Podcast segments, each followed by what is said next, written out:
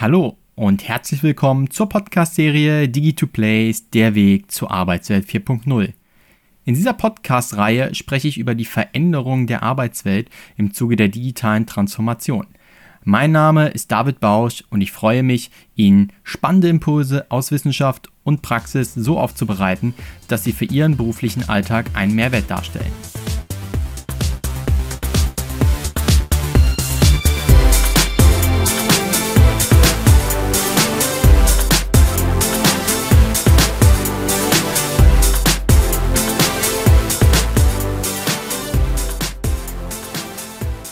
Damit nochmal herzlich willkommen zu dieser ersten Episode der Podcast-Serie Digi2Plays.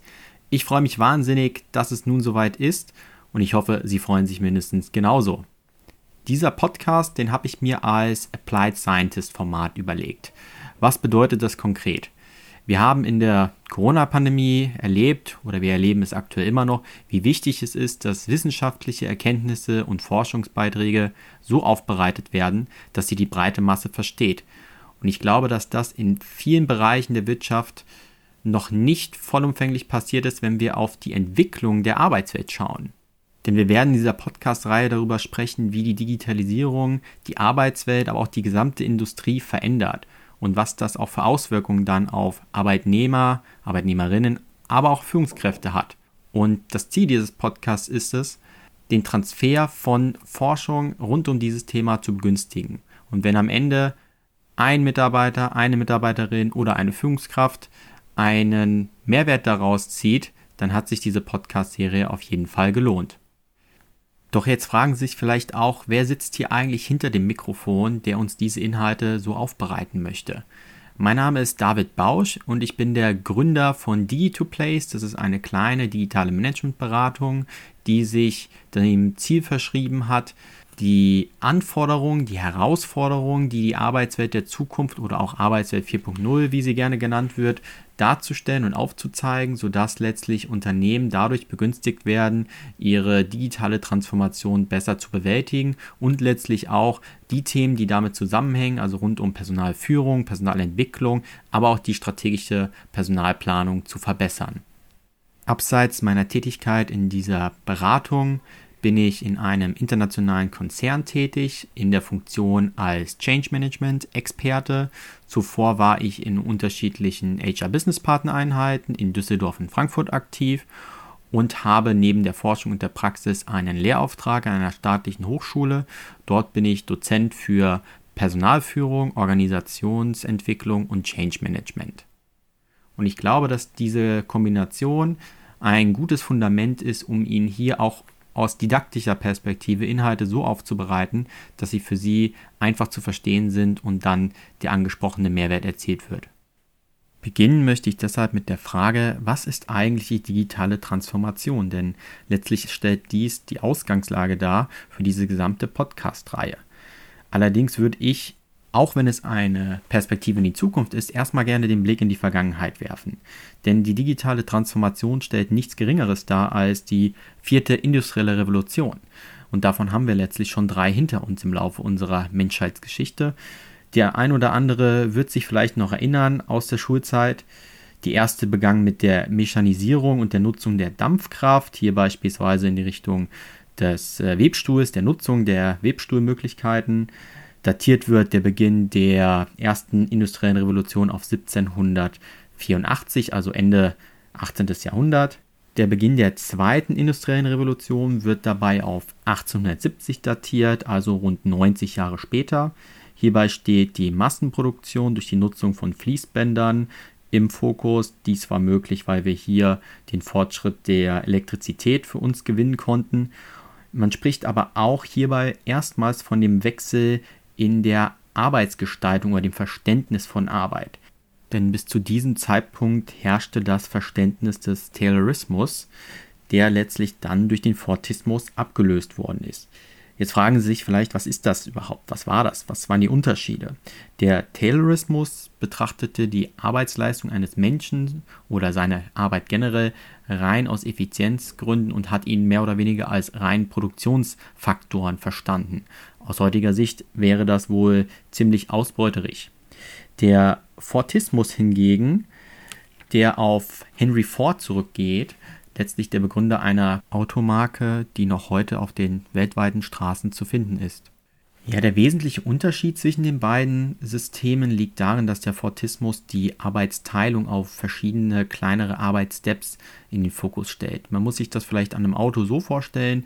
Früher, zu Zeiten des Taylorismus, ist jetzt auch hier sehr vereinfacht gesagt, hat ein Mitarbeiter oder eine Gruppe von Mitarbeitern ein ganzes Auto komplett alleine gebaut. Eine andere Gruppe hat das nächste Auto gebaut und so weiter und so fort. Der Fortismus mit der Nutzung der Fließbandmöglichkeiten hat nun gesagt, okay, wir teilen das Auto in verschiedene Arbeitsschritte auf, so wie es heutzutage auch in den modernen Produktionen letztlich noch erfolgt. Und einzelne Mitarbeitergruppen spezialisieren sich auf die unterschiedlichen Arbeitspakete. Das wiederum führte letztlich zu einer enormen Effizienzsteigerung.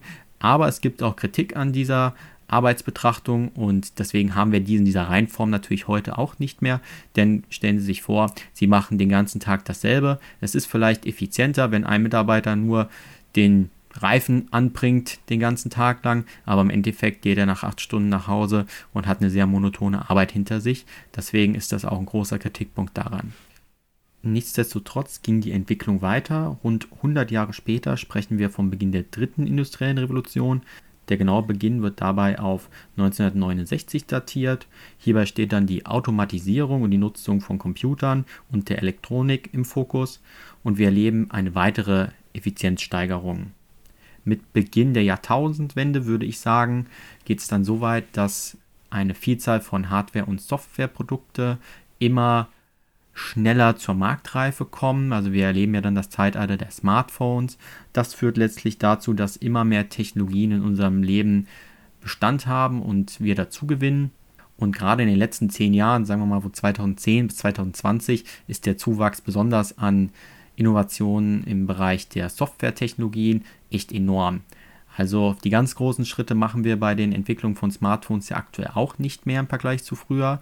Vielleicht entwickelt sich das in den nächsten Jahren noch, aber gerade was die Softwarelösung angeht, da gibt es echt unglaublich große Fortschritte und Entwicklungen und die letztlich sind dann so ein bisschen der die Einleitung, dass wir uns aktuell eben in der vierten industriellen Revolution befinden, nämlich der digitalen Transformation. Hierbei steht die Digitalisierung analoger Prozesse im Fokus und die hat letztlich einen Einfluss auf alle Lebensbereiche im privaten wie im beruflichen Kontext. Bevor ich auf komplexere Bereiche der Digitalisierung oder der digitalen Transformation der Industrie zu sprechen komme, möchte ich ein Beispiel bringen, das untermauert, wie letztlich die Digitalisierung unsere Welt in den letzten 10, 15 Jahren verändert hat. In meiner Kindheit, da war es normal, dass man, wenn man einen Film im Kino gesehen hat, dass der ungefähr so ein Jahr, vielleicht anderthalb später in der Videothek erschienen ist. Und wahrscheinlich nochmal so ein gutes halbes Jahr, vielleicht ein bisschen länger später, dann auch im Handel. Als VHS-Kassette oder letztlich dann als DVD. Jetzt würde ich Sie fragen, wann haben Sie das letzte Mal eine Videothek in Ihrem Umfeld wahrgenommen? Wenn ja, würde mich das sehr, sehr, sehr überraschen. Und dann wäre meine nächste Frage, wann haben Sie zuletzt einen Film aus einer solchen Videothek ausgeliehen? Wenn Sie mir jetzt auch hier eine Antwort geben würden, die positiv wäre, dann wäre ich noch viel mehr überrascht. Denn der Grund dafür ist relativ simpel und Ihnen auch schon bekannt. Es ist die Tatsache, dass wir im Zeitalter der Streaming-Anbieter, einer Vielzahl von Streaming-Anbietern leben. Und eine Konsequenz dessen eben ist, dass klassische Videotheken komplett ausgestorben sind. Aber auch die Zeitspanne, von der ein Film im Kino ist, bis er letztlich im Handel ist, ist viel, viel kürzer. Und es geht sogar so weit, und das schon vor Corona, dass Filme komplett für die Streamingdienste produziert werden. Welche Macht diese Streamingdienste haben, Darauf möchte ich jetzt eingehen, indem ich Ihnen ein Beispiel von einer recht aktuellen Serie nenne. Und zwar geht es um eine Schachserie, ich möchte den Namen jetzt an dieser Stelle nicht nennen, um jetzt nicht aus marketingrechtlichen Gründen hier in diesem Podcast Werbung zu machen. Aber es handelt sich um eine Serie, die von Kritikern sehr gelobt wird. Inhaltlich geht es um eine junge Frau, die in einem Waisenhaus aufwächst und ein großes Talent für Schach hat. Und in der bis dato sehr männerdominierten Schachelite wird sie diese sehr aufmischen, sagen wir mal so.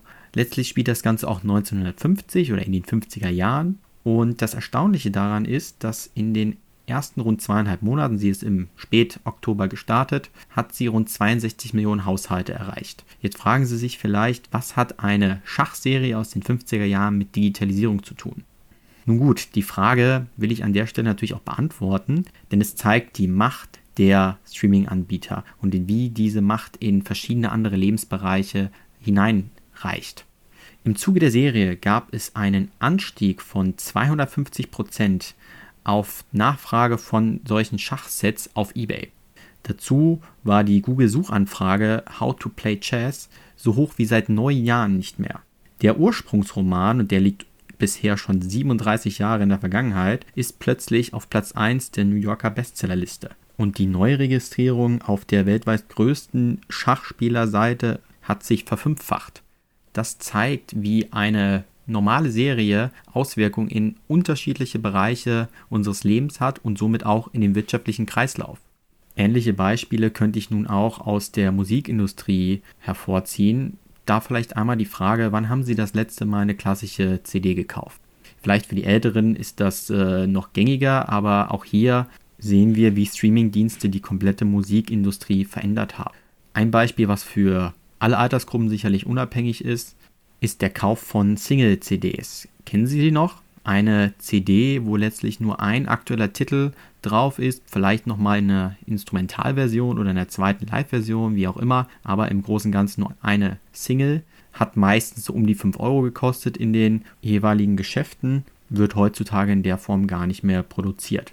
Das ist nur ein weiteres Beispiel, wie die Digitalisierung komplette Industrien oder Industriezweige verändert. Über solche Beispiele könnte man eine ganz eigene Podcast-Serie machen. Wahrscheinlich gibt es sie bereits. Ich möchte an dieser Stelle aber einmal auf die größeren Veränderungen eingehen, die im Zuge der digitalen Transformation aktuell passieren oder die im Großteil noch vor uns liegen.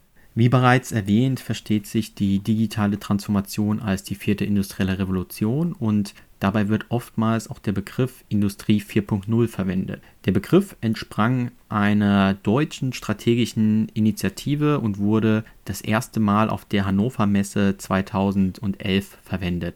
Seitdem hat der Begriff enorm an Beliebtheit gewonnen und findet sich in Forschung und Praxis oftmals wieder. Dazu ordnen sich in der Forschung eine Vielzahl von Forschungsfeldern unter. Ich möchte jetzt besonders auf zwei große eingehen. Das sind nämlich Basistechnologien und dann auf die Frontend-Technologien. Unter diesen Forschungsfeldern gibt es dann jeweilige Forschungsstränge. Das rein nur zur Einordnung, über was ich gleich spreche. Beginnen möchte ich an dieser Stelle dann mit den Basistechnologien. Diese umfassen Themen wie Big Data Analytics, also wie letztlich aus großen, unglaublich großen und verstellbar großen Datenmengen Erkenntnisse gewonnen werden. An dieser Stelle eine kleine Literaturempfehlung. Es gibt den wunderbaren Artikel Ich habe nur gezeigt, dass es die Bombe gibt der geht wahnsinnig interessant auf das Thema Big Data Analytics ein und beschreibt, wie letztlich Big Data Analytics dazu genutzt worden ist, dass äh, Donald Trump 2016 die Präsidentenwahl für sich entscheiden konnte und letztlich 2016 auch die Brexit-Wahl dadurch beeinflusst worden ist. Und ich glaube, ich untertreibe nicht, wenn ich sage, dass wenn Sie den Artikel gelesen haben, dass sie danach die Welt mit anderen Augen sehen, weil sie einfach ein ganz anderes Verständnis und eine Sensibilität für ihre Daten bekommen, die sie im Leben preisgeben. Ein weiterer Forschungsstrang ist das Thema künstliche Intelligenz, auch KI genannt, oder auch maschinelles Learning. Die beiden hängen natürlich auch sehr eng beieinander. Ich meine, künstliche Intelligenz, da können Sie sich wahrscheinlich auch schon sehr viel drunter vorstellen. Maschinelles Learning geht auch in sich immer weiter entwickelnde Maschinen hinein. Das sind beides Punkte, die unsere, vor allem die Produktion sehr verändern werden, aber dazu komme ich später nochmal in den Frontend-Technologien. Ein weiterer Forschungsstrang, der sehr greifbar ist, ist das Internet der Dinge. Hierbei stellen Sie sich vor, dass Ihre Produkte, Ihre Technologien zu Hause miteinander vernetzt sind und miteinander kommunizieren. Das kann man an einem ganz einfachen Beispiel erklären. Nehmen wir mal an, Ihr Kühlschrank, den Sie zu Hause haben, bestellt automatisch das nach, was Sie letztlich verbrauchen in Zeiten, wo Lieferdienste auch immer bei normalen Lebensmitteleinkäufen immer mehr an Beliebtheit gewinnen, ist das ein Szenario, was nicht mehr allzu lange in der Zukunft steht. Und auch schon heute gibt es natürlich Kühlschränke, die das können. Das klingt jetzt beispielsweise erstmal recht hilfreich, wenn wir beispielsweise auf bestimmte Lebensmittel schauen, wie Milch oder ähnliches, aber auch natürlich Kaltgetränke. Stellen Sie sich einfach aber mal vor, Sie lagern Ihr Bier im Kühlschrank und der Kühlschrank bestellt Ihnen immer wieder neues Bier nach. Jetzt würden die männlichen Zuhörer vielleicht, aber auch vielleicht die Frauen in dieser Podcast-Serie sagen, ja, das wäre doch der Himmel. Gleichzeitig sollte Ihnen aber auch bewusst sein, die Technologie sammelt wahnsinnig viele Daten über Ihren Alkoholkonsum. Letztlich könnte man daraus eventuell ableiten, dass sie Alkoholiker sind, wenn sie ganz viel trinken, nur weil sie vielleicht letztlich am Wochenende eine Feier bei sich zu Hause hatten und ganz viele unterschiedliche Menschen sich ihr Bier aus dem Kühlschrank genommen haben. Und mit solchen sensiblen Daten möchten wir beispielsweise nicht, dass die an ihren Arbeitgeber gelangen, weil daraus falsche Interpretationen erfolgen könnten. Also man sieht, man muss immer aufpassen, weil wir hinterlassen überall unsere Daten und durch die Möglichkeiten von Big Data ist es eben möglich, entsprechende Ableitungen ziehen zu können. Eine, das ist schon ein bisschen älteres Beispiel, aber es ist, glaube ich, gut passend zu dem bisherigen, ist, dass durch Big Data-Daten erkannt wurde, dass Männer, die am Wochenende Windeln kaufen sollen für ihre jungen Neugeborenen. Diese Erkenntnis führte nun dazu, dass man in den Lebensmittelsupermärkten am Wochenende gerne die Aktionsangebote rund um Bier sehr nah zu den Windeln platzierte, damit letztlich der Familienvater, der von seiner Frau zum Windeln kaufen geschickt worden ist, gerade noch ein Sixer Bier mitnimmt. Das sind Zusammenhänge, die ohne Big Data gar nicht erst deutlich geworden wären und auf der Grundlage letztlich die Strategie dann ausgelegt wurde, das Bier noch näher an die Windeln zu bringen. Auch eine ganz lustige Erkenntnis und wieder ein Beispiel mit Bier. Zudem sehen wir an der Stelle, wie diese verschiedenen zuvor genannten Basistechnologien auch alle miteinander interagieren und auch voneinander profitieren, aber auch voneinander abhängen. Das ist jetzt für mich eine gute Überleitung, um in die Frontend-Technologien zu wechseln, denn hierbei sprechen wir von kompletten Konzepten, die auf Grundlage dieser Basistechnologien funktionieren. Dabei möchte ich zu Beginn auf die intelligente Lieferkette eingehen. Stellen Sie sich hier bitte einmal vor, die komplette Lieferkette von dem, was im Unternehmen benötigt wird, wird digitalisiert und durch künstliche Intelligenz, aber auch maschinelles Learning und Big Data Analytics gestützt. Was würde also passieren? Ein Algorithmus würde komplett eruieren, welche Liefermenge benötigt das Unternehmen für seine Produktion. Die vollständigen Verhandlungen mit Lieferanten würden auf Grundlage von Algorithmen funktionieren. Das heißt, hier wird letztlich die künstliche Intelligenz eine Verhandlungsstrategie entwickeln, wie man das beste Angebot für das Unternehmen erzielen kann. Auch der ganze Transport wird letztlich vollautomatisiert erfolgen, maximal an den Schnittstellen zwischen Lieferung und Fabrik, Industrie, Produktionsstätte, wie auch immer, wird es noch ein menschliches Zutun geben. Doch an dieser Stelle hört die Digitalisierung natürlich nicht auf. Wir wechseln dabei einmal in den nächsten Forschungsstrang, nämlich die der intelligenten Fabrik. Hierbei sprechen wir von einer vollautonomen Fabrik, in der letztlich die Güter oder die Produkte vollautomatisiert hergestellt werden, in der Menge, die gerade auf dem Markt nachgefragt wird. Wie geht das? Auch hier wieder über Big Data in dem ermittelt wird, welche Produkte werden in Zukunft vermutlich nachgefragt. Dadurch erstellt der Algorithmus auf Grundlage der Big Data-Daten eine Strategie und die Fabrik passt sich an die Anforderungen hinsichtlich der Kapazitäten an. Und das voll autonom durch die Nutzung von Robotics oder auch Lagersystemen, die Produkte von A nach B bewegen, sodass sie weiter verarbeitet werden. Bereits heute sind diese modernen Logistikcenter in vielen Unternehmen immer mehr Alltag und benötigen in der Folge weniger menschliches Zutun. Das spart Kosten langfristig und natürlich auch Zeit. Zeit, die dazu führt, dass wir, wenn wir etwas bei einem Online-Riesen bestellen, dessen Namen ich jetzt nicht nennen möchte, das Produkt am selben Tag oder spätestens am nächsten Tag in der Regel bei uns ist. Und damit ist noch nicht Schluss. Letztlich gibt es auch noch den Forschungsstrang der intelligenten Produkte. Hierbei sprechen wir vor allem über Smart Home Produkte. Nehmen wir mal an, wir haben zu Hause Sprachassistenten oder Assistenten, die unsere Licht dimmen oder die Heizung steuern. All das sind Wege letztlich, wie wir bisherige analoge Prozesse digitalisieren. Das macht unser Haus, wie es ja immer schön heißt, auch smarter. Gleichzeitig möchte ich auch hier daran erinnern, dass wahnsinnig viele Daten gesammelt werden über unser Nutzungsverhalten zu Hause, wann wir überhaupt zu Hause sind, wie wir konsumieren, wie wir Medien konsumieren, All das wird erhoben und gespeichert und letztendlich sind diese Produkte auch mit dafür verantwortlich, dass die Lieferkette und die Produktion dann wieder neuen Nachschub bekommen, weil dadurch deutlich wird, hey, welche Produkte hier sind gerade nachgefragt und welche müssen wir demnach wieder produzieren. Und so schließt sich der Kreislauf zwischen der intelligenten Lieferkette, der intelligenten Produktionsstätte und letztlich, wie das dann zu Hause bei uns wieder den Anstoß liefert, auf der Grundlage dann wieder neue Sachen produziert werden. Das war ein kurzer Überblick über einige wenige Forschungsstränge. Es gibt natürlich deutlich mehr und ich möchte jetzt in der heutigen Folge gar nicht in der Tiefe drauf eingehen, weil das sollte letztlich nur ein großer Überblick sein über die digitale Transformation der Industrie und der Arbeitswelt. Einen Punkt möchte ich an dieser Stelle noch machen. Wieso? Weil er sehr aktuell für mich ist. Ich hatte heute Morgen die Möglichkeit, einen sehr spannenden Artikel zu lesen über autonomes Fahren. Das Thema beschäftigt mich seit rund fünf Jahren. Sie haben es vielleicht schon in der Berichterstattung an anderer Stelle gehört. Autonomes Fahren bedeutet nichts Geringeres, als dass Sie irgendwann letztlich nicht mehr die Hände am Lenkrad haben müssen, sich zurücklehnen können und das Auto Sie ganz entspannt von A nach B fährt. In dem zuvor genannten Artikel geht es nun darum, dass 2021 für autonomes Fahren ein sehr entscheidendes Jahr werden kann. Es gibt nun erste Anbieter, die eine Art Abo oder eine Art Flatrate trifft es eher auf autonomes Fahren ermöglichen wollen. Auch hier werde ich keine Werbung für äh, bestimmte Marken machen, aber ähm, es ist aktuell das reichste Autounternehmen der Welt und letztlich äh, ist das kein traditionelles, sondern eher ein Elektroanbieter. Sie wissen letztlich, äh, wen ich meine. Und das ist auch das Spannende daran, denn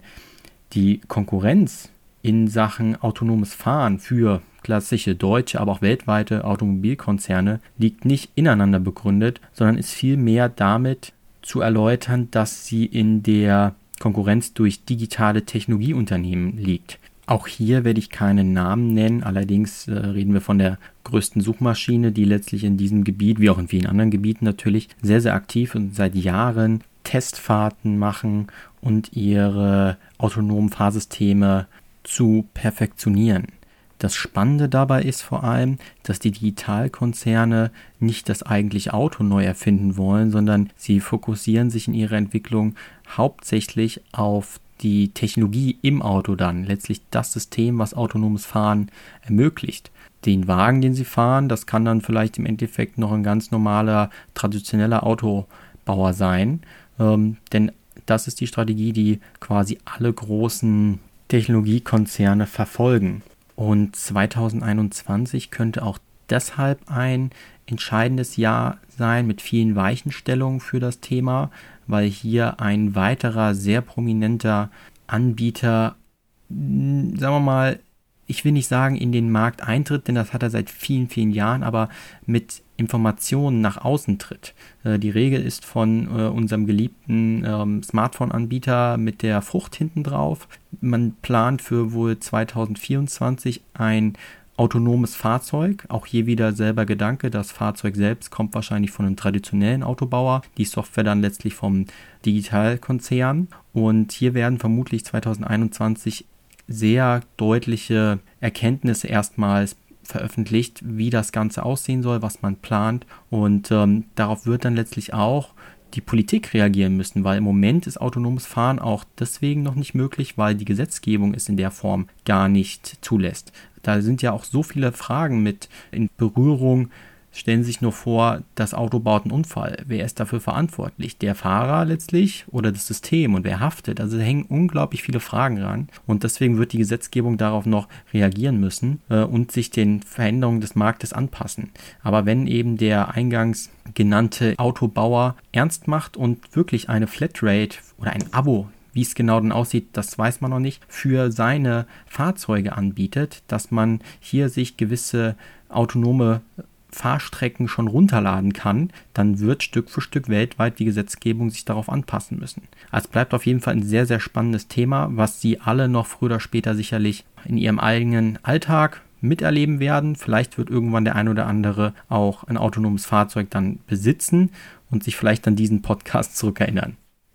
Nun gut, dann verlassen wir an dieser Stelle einmal die Automobilindustrie, denn Sie fragen sich bestimmt, was hat das eigentlich jetzt mit der Arbeitswelt konkret zu tun gehabt? Klar, es wird alles digitaler, es werden immer weniger Menschen benötigt, aber wie verändert sich die Arbeitswelt konkret? Und genau das ist ein weiterer Forschungsstrang im Zuge der Frontend-Technologien. Hier sprechen wir von intelligente Arbeit. Das ist der große Bereich, der genau diese Fragestellung thematisiert. Und um den soll es letztlich in dieser Podcast-Reihe ja auch sehr intensiv gehen. Deswegen wird die nächste Episode die Entwicklung der Arbeitswelt ganz umfangreich erläutern. Im weiteren Verlauf der Podcast-Serie werden wir dann auf die Auswirkungen dieser Arbeitswelt eingehen und was die mit Mitarbeitern und Führungskräften letztlich auch macht. Ich hoffe, dieser erste Überblick hat Ihnen gefallen. Sie haben Interesse bekommen und sind beim nächsten Mal auch wieder dabei. Dann, wie gesagt, geht es auf die Arbeitswelt 4.0.